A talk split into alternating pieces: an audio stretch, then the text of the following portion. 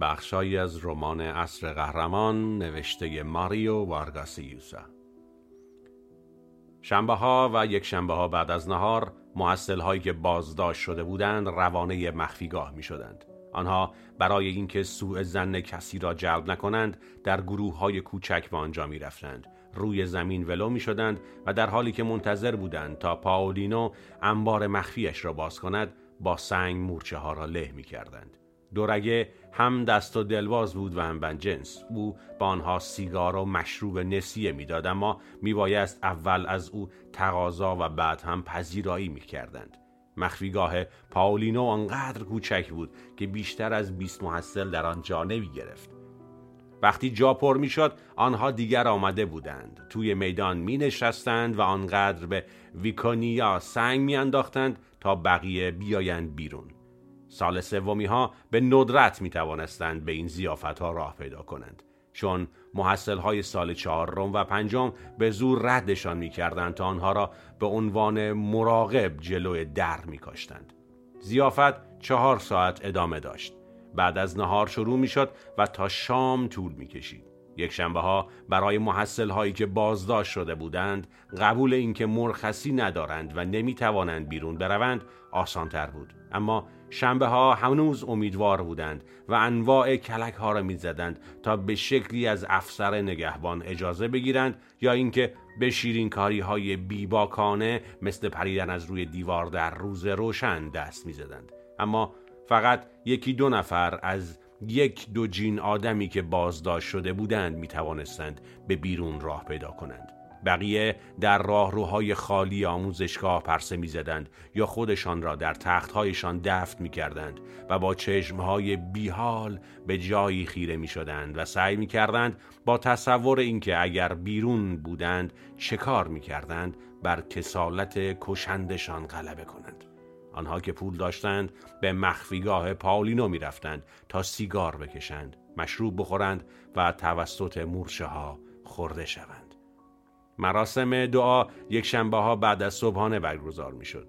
قاضی اسکر دانشکده کشیش موبور سرزنده ای بود که برایشان های میهان پرستانه می کرد که در آنها از زندگی پاکیزه بزرگان و عشق آنها به خدا و پرو می گفت فرازهایی از دستورات و مقررات را می‌خواند. ارتش را با میسیونهای مذهبی قهرمانان را با شهدا و ارتش را با کلیسا مقایسه می‌کرد. محصلان قاضی اسکر را تحسین می‌کردند چون او را آدمی بیغل و غش می‌دانستند. او را اغلب می‌دیدند که لباس معمولی بر تن داشت. دهانش بوی الکل می‌داد از نگاهش شهوت میبارید و در پسترین قسمت های کالاو پرسه می‌زد.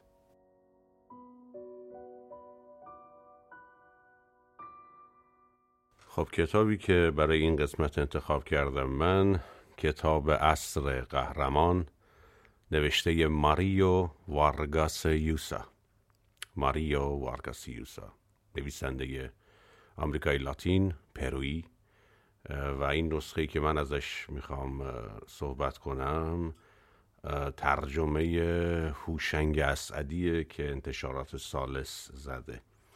توی مقدمه ای که مترجمه یعنی یادداشتی که مترجم کتاب به عنوان مقدمه درش زده. می‌خونیم که اصر قهرمان یا همون The Time of the Hero اولین رمان ماریو وارگاسیوسا که در سال 1962 انتشار یافت. او را در شمار ستارگان درخشان ادبیات آمریکای لاتین درآورد و به شهرت جهانیش رساند. چند سال بعد رمان گفتگو در کلیسای جامع یا Conversations in Cathedral حالا توی ایران به عنوان گفتگو در کاتدرال هم ترجمه شده. انتشار یافت و بر اعتبار جهانی نویسنده افزود. این رمان که در دوران دیکتاتوری ژنرال مانوئل اودریا در پرو انتشار یافته بود به تبعید خودخواسته وارگاس یوسا منجر شد. تبعیدی که شانزده سال به طول انجامید و سبب شد تا او در شهرهای پاریس، بارسلون و لندن در کنار دیگر نویسندگان معروف آمریکای لاتین به افشای دیکتاتورها بپردازد. این فعالیت سیاسی بعد از برکناری نظامیان پرو از قدرت سال 1982 و بازگشت وارگاس یوسا به کشورش ادامه یافت و از آن و از آن زمان به بعد او در همه دوره های انتخابات ریاست جمهوری پرو فعالانه شرکت کرده که در هیچ کدام هم از جمله انتخابات تابستان 1990 که یکی از دو نامزد اصلی انتخابات بود به پیروزی دست نیافته است. ماریو وارگاس یوسا در سال 1976 به عنوان رئیس انجمن جهانی قلم پن برگزیده شد و همچنین در سال 1982 همراه با گابریل گارسیا مارکز کاندیدای جایزه ادبی نوبل بود که شرکت او در انتخابات ریاست جمهوری پرو جایزه را نصیب مارکز کرد و دریافت این جایزه را توسط یوسا تا سال 2010 به تعویق انداخت.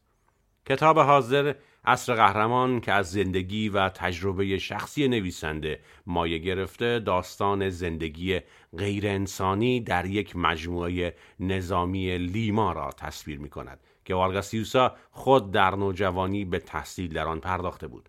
با این رمان دوران اول نویسندگی وارگاسیوسا که در آن بیشتر به مسائل اجتماعی و سیاسی توجه دارد آغاز می شود. گفتگو در کلیسای جامع دومین رمان نویسنده هم در همین چارچوب یعنی بازآفرینی هنرمندانه شرایط سیاسی اجتماعی پرو قرار دارد. به گفته وارگاسیوسا در اون مایه این کتاب ها قدرت است. قدرت سیاسی، اقتصادی، اجتماعی و هر چه که به آنها ارتباط می‌یابد و البته فساد بخشی از آنها. عصر قهرمان از آشنایی نویسنده با طبقات مختلف اجتماع خبر می‌دهد و پرسش هایی را در گزینش اخلاقی و سوء استفاده از قدرت مطرح می سازد. رمان نظمی را بررسی می کند که به وفاداری کاذب اطاعت کورکورانه و ظلم اعتراض دارد و توانایی غریب نویسنده را برای شرح صحنه های شهری بهره استادانه از شخصیت پردازی خطوط منسجم طرح داستان و کیفیت ادبی مستحکم نشان می‌دهد.